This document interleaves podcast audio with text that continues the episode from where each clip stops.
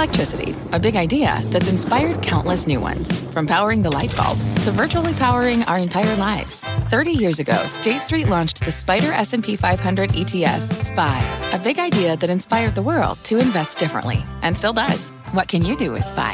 Before investing, consider the fund's investment objectives, risks, charges, and expenses. Visit ssga.com for a prospectus containing this and other information. Read it carefully before investing. SPY is subject to risks similar to those of stocks. All ETFs are subject to risk, including possible loss of principal. Alps Distributors Inc. Distributor. Hello, everybody, and welcome to the keynote by CNBC Events. I'm Jon Fortt. On this podcast, we bring you in depth, candid conversations with executives, experts, and thought leaders. Today, my conversation with Cynthia Marshall, CEO of the Dallas Mavericks, about how she successfully turned the team's once toxic culture into a case study of diversity and inclusion. She joined me during the CNBC at Work live stream on June 25th, 2020. Take a listen. Cynthia Marshall, great to see you. It's great to see you too, Jon. How are you today? I am doing pretty well, Cynthia. I hope you are too. And, you know, we're just talking to Bill McDermott about the, the imperative to work on culture during this time. And when I think about organizations that punch above their weight when it comes to culture, boy, uh, teams like the Dallas Mavericks are certainly right in there because, I mean, your brand's all over people's backs. People are passionate about the team, whether you're winning or whether you're not. People know the names of your employees around the world. Yes. How has our current context changed the way you, as a CEO, think about the future of brands? You know, it's interesting because uh, in the crisis that we're in right now in this pandemic, uh, what we told our folks early on, you know, after we immediately sent everybody home, made sure they were set up to work, which fortunately we had uh, really put a digital infrastructure in place in the past couple of years. So we were ready uh, to work at home, uh, made sure everybody knew they were getting paid so they wouldn't worry about having a, an economic, a personal economic crisis while they were having a health crisis. Uh, once we did all that, uh, we shifted and we said, what we are about right now, even though we are not playing the business of basketball, what we want to do is play the game of life with people. It's not on the court right now, but it's all about playing the game of life with people. And so we kicked in big time with our community uh, outreach, uh, with our public service announcements around, you know, being safe and having our players out there uh, talking about the health crisis. We were there for healthcare workers uh, to make sure that they could have childcare for their kids. I mean, just a variety of initiatives we put in place to make sure people knew that we don't just work here, we don't just play here, we live here too, and we want to be a part of the community and a part of the solution. That has worked wonders for a brand that's already solid, already strong, uh, but it's even stronger now because people see us everywhere in a socially distant way uh, doing all kinds mm-hmm. of great things to help with the health crisis. Now I got to get in the in the wayback machine uh, and and talk about when you came in to the Dallas Mavericks because um, it was a moment of crisis where there were uh, issues of of sexism and just real workplace issues that you were frankly coming in to fix. So talk to me about what you did on the way in. Uh, you know, I, have been able to look at um, the employee roster that you have. I notice you got a lot of new people. So uh, there's probably some people who, who used to work there who don't work there anymore. What did you do? How did you tackle that problem? Uh, that's right. So one of the first things we did, Jon, was I came in and said, okay, two things. We need to have a vision that everybody is clear around. And so the vision that we set out is that we would set the NBA standard for diversity and inclusion. We would set a global global standard. Uh, so we started with that. Uh, we started with a set of values, a set of values that uh, we said would not just be on the walls, but would operate in the halls. Everything we do, every decision we make, all of our hires will be based on a set of values. And those values spell CRAFTS, C R A F T S, character, respect, authenticity, fairness, teamwork, and safety. And safety is about physical and emotional safety, especially considering the circumstances uh, that were before me. We made safety uh, a priority, but you know, also including uh, emotional safety. Uh, we said we would have a hmm. speak up culture where people could tell us exactly uh, what was on their mind. So I spent the first 90 days of this 100 day plan uh, meeting with all of our employees one on one. And yes, we were also executing on an investigation. We were making some leadership changes, but I was also meeting with employees one on one, every single employee in the organization to really get to know them and then to understand kind of their career aspirations and then to understand kind of what kinds of things they wanted to see uh, in the workplace. Uh, we put all that together with our 100 day plan and uh, made some leadership changes. And you're and you're right. There are some people who don't work there anymore. Uh, I started out with uh, in my first meeting uh, with all men, all white men, and a couple of women in there who were not part of the permanent leadership team. And so now my leadership team is our leadership team is 50% women and 47% people of color. So it was around vision, uh, values, making sure that uh, people understood uh, what inclusion is all about. Uh, our workplace promise is every voice matters and everybody belongs. And that's what uh, we hmm. spend a lot of time uh, working on, instilling it in the culture.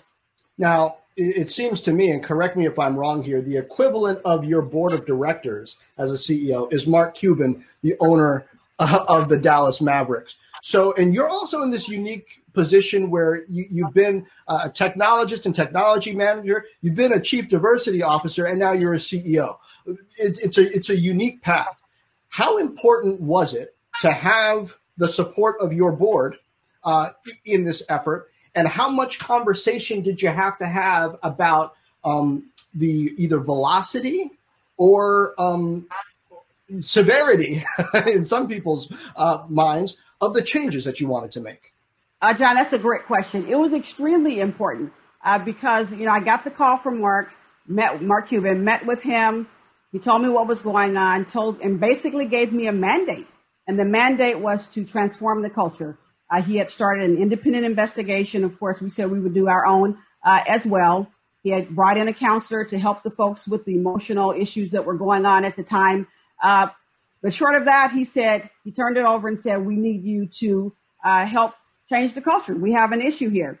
And so I shared with him the 100 day plan.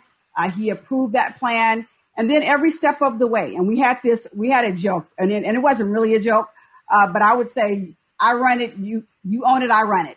Um, and obviously he was involved, but but he gave me carte blanche. He said, you know, I know your history, know your background, not sure everything that's going on here because his focus, of course, was really on the basketball side. I was on the business side.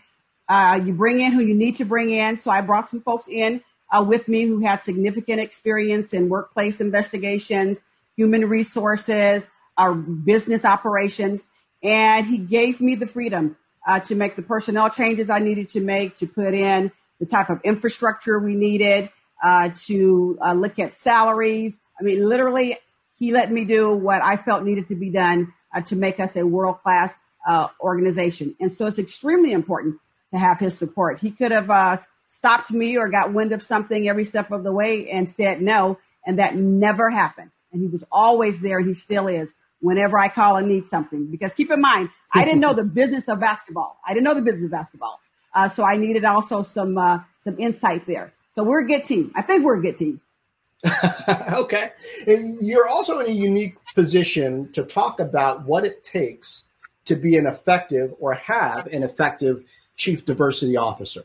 Um, because you were a chief diversity officer, now you run the thing. Um, so uh, tell us what is the difference, the key difference between an ineffective uh, position and an effective position, and how does a company plan or an organization plan to make sure that that position and the person in that position is as effective as possible? I think one of the things that worked in my favor is that I worked for AT&T for 36 years. And I ran large businesses for AT&T. I ran states, a state for AT&T. I worked all over our business, technology, staff, line, you name it. So I had a variety of experiences and my very last job at AT&T was the senior vice president of human resources and the chief diversity officer. So I think having all that business experience and having leadership experience and leading, leading large teams was very helpful for me as a chief diversity officer, really understanding the business but also understanding what it takes to really drive a cultural change, how to really get employees engaged, how to assess uh, your workplace uh, culture, how to get people excited about change, even people who normally don't like change. So I think to be very mm-hmm. eff- effective, you have to have a plan.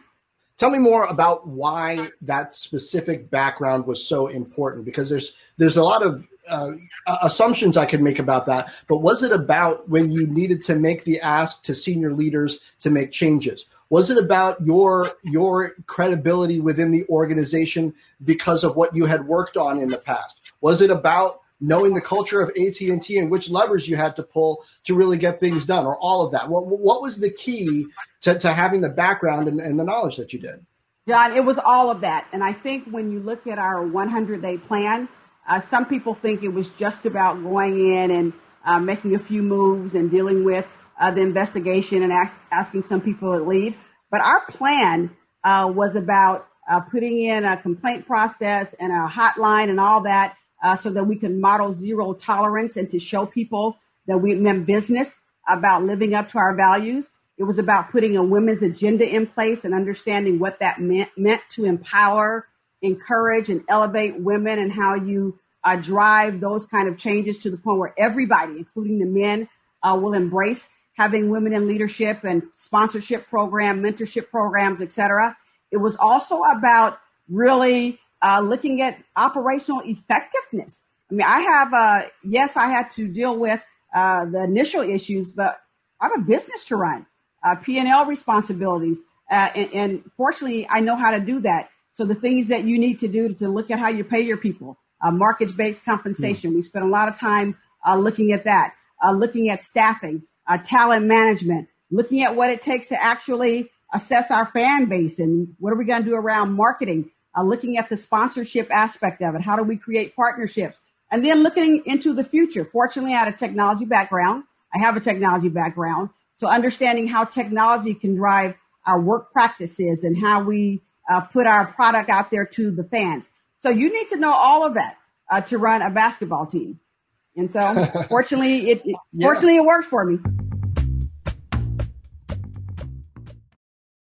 Life is a highway and on it there will be many chicken sandwiches. But there's only one McCrispy. So go ahead and hit the turn signal if you know about this juicy gem of a detour.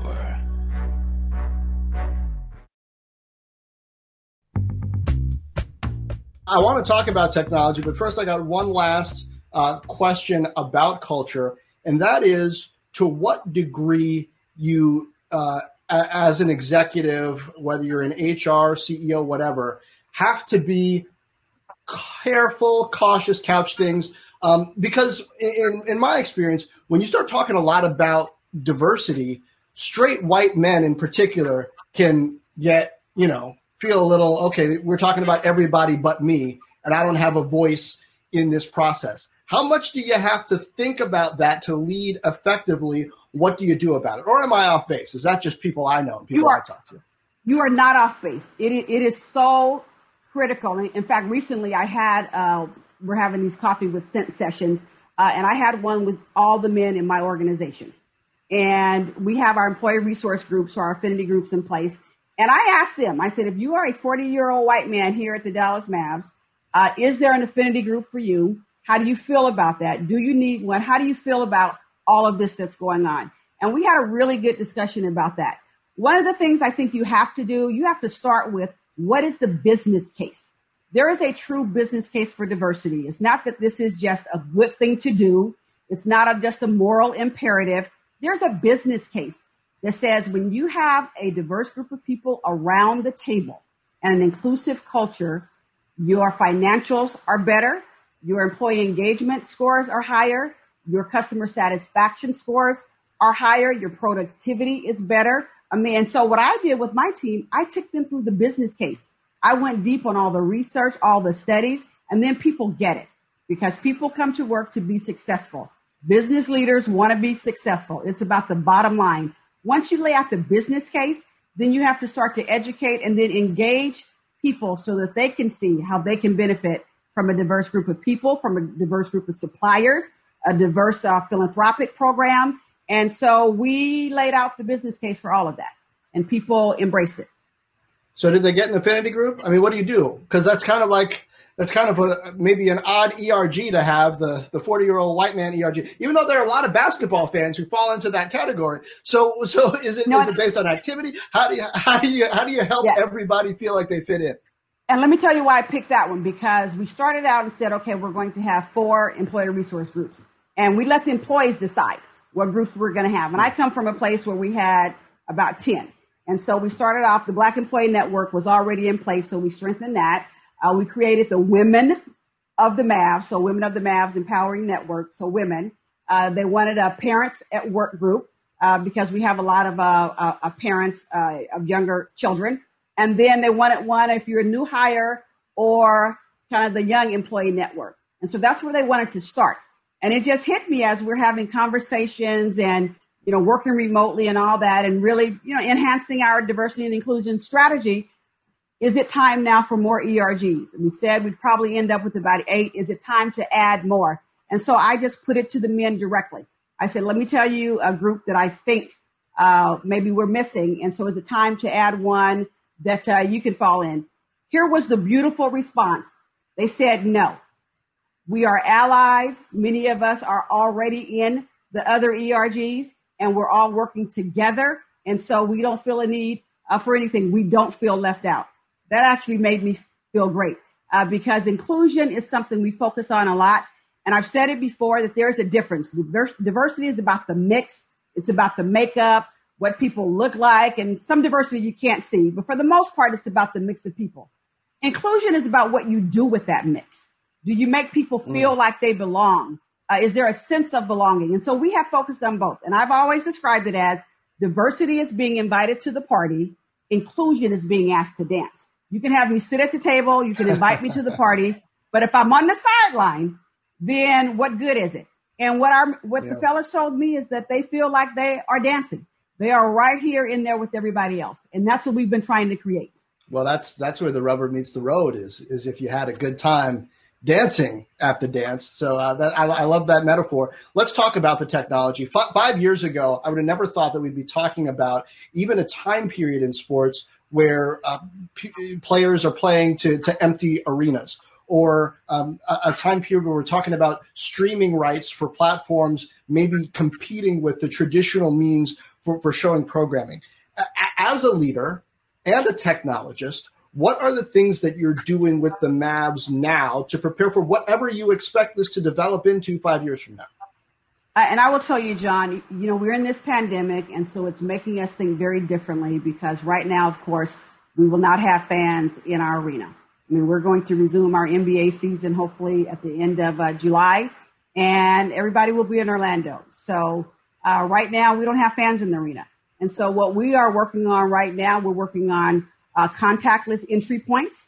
We're working on paperless ticketing, uh, which we made some progress on that already. Uh, digital currency uh, because even though it's in response to what's happening right now, uh, we think that is the future. And we were already looking at mm. some of that, how to create uh, even a, uh, a virtual experience, a better virtual experience in the arena and also at home. Consumption is going to be different. People uh, watch our games, they experience our games from different devices in very new ways, and those ne- ways will change over the next five years. So, how do you meet the consumer where they are?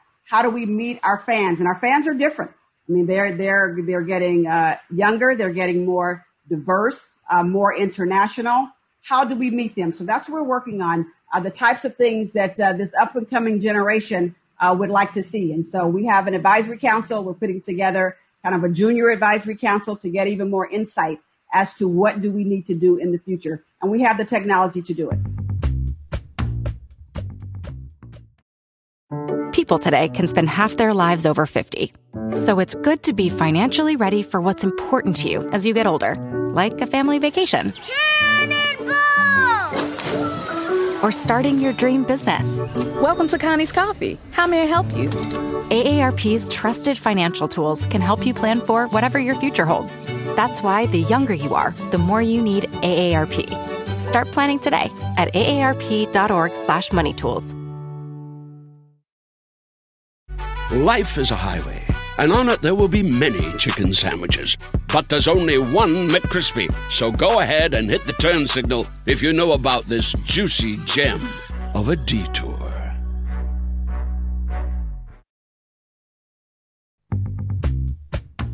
As you look at what the NBA is having to deal with during the pandemic, um, the plan for Orlando and playing games there, are there shifts that you have to make? Do, does do you see the headlines about upticks in cases and think, well, we need to do something differently? Maybe we need to uh, lobby the NBA to, to do things differently. How how does that uh, work from from your seat and, and your role? I will tell you, uh, Commissioner Adam Silver and his team and all of the uh, franchise uh, owners, they have been, all of us, have been very focused on the health and safety of our players and our fans. That's number one. And so I was on a call last week where all of that is being monitored on a daily basis. I mean, we're, we're making very smart decisions. The league is making very smart decisions uh, based on the data. And uh, one of the reasons uh, we're, we're not playing right now is because Commissioner uh, Silver and others said from the beginning it's about the data and not the date. If the data suggests it's not safe, we're not playing. And so right now, that's what we're looking at.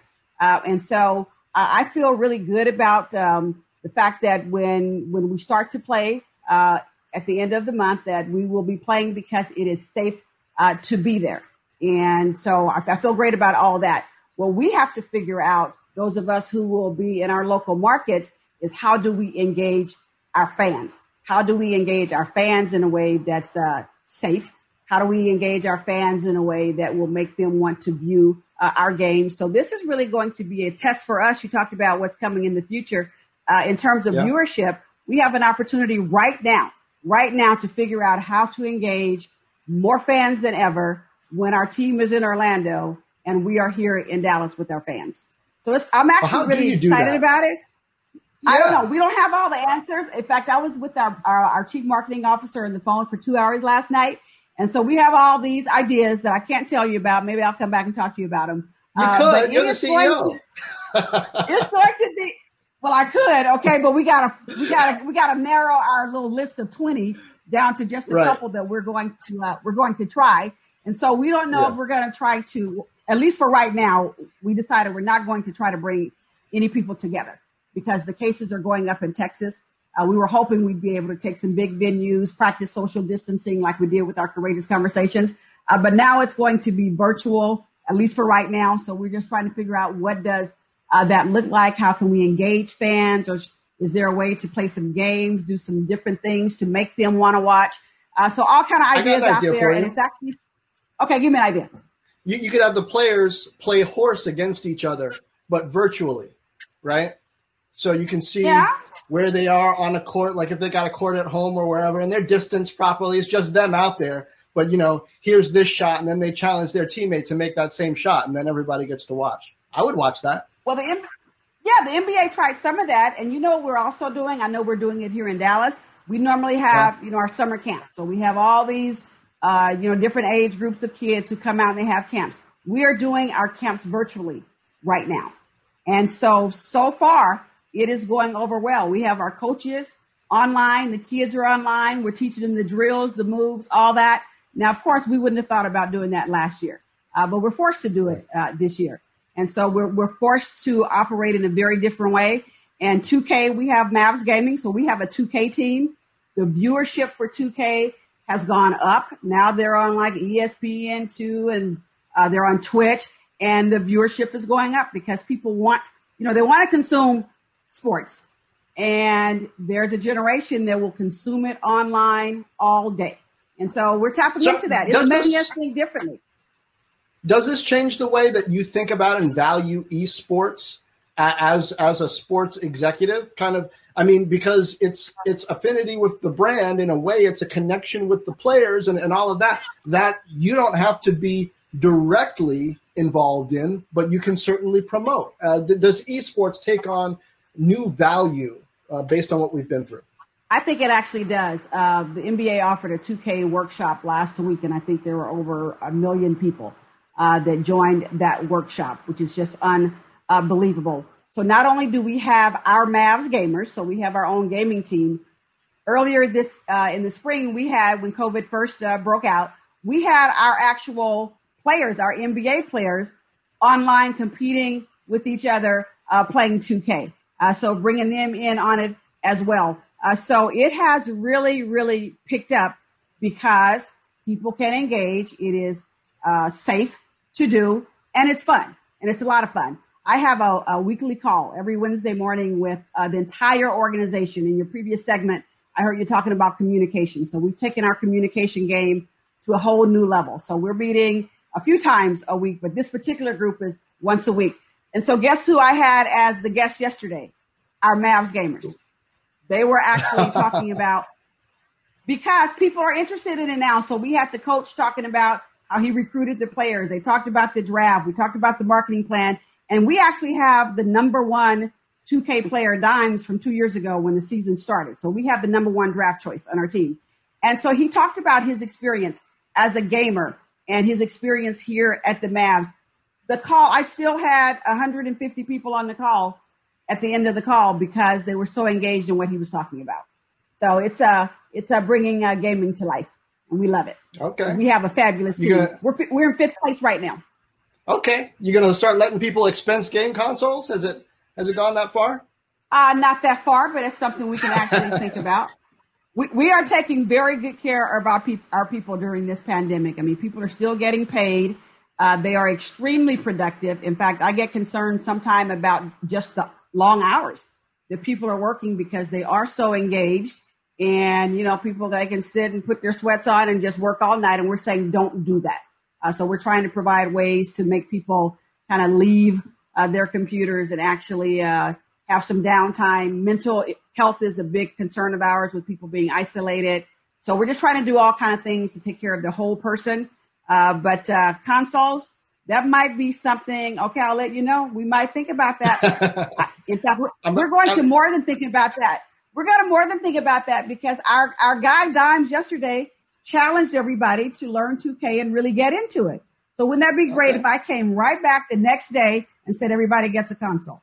Okay. Yeah. yeah. That, I, I like. I, I like thought I was kind of joking around, but you're one of you're one of the few uh-uh. CEOs like outside of the video gaming business that could say, "Hey, this is like a, an office equipment expense for you. That PS4, PS5, or that Xbox. Go ahead. You know, you get your skills up. Don't get whooped."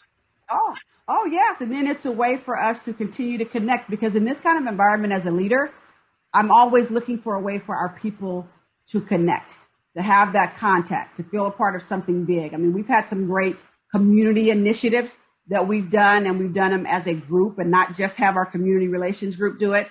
And people have loved that. This would be another way to not just learn gaming and understand kind of the world of, you know, some of our employees, this would be a way for us to really connect and have some competition going. And okay, I love this, Jon. You just gave me something. That was Cynthia Marshall, Dallas Mavericks CEO, speaking at our CNBC at Work live stream on June 25th, 2020. You can watch this interview and find much more content about the current state and the future of the workplace on our website, cnbc.com forward slash work.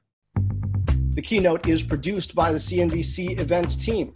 For more information on our upcoming events and how you can join us, check out cnbcevents.com. I'm Jon Fortt. Thanks for listening. Life is a highway, and on it there will be many chicken sandwiches. But there's only one McCrispy. So go ahead and hit the turn signal if you know about this juicy gem of a detour.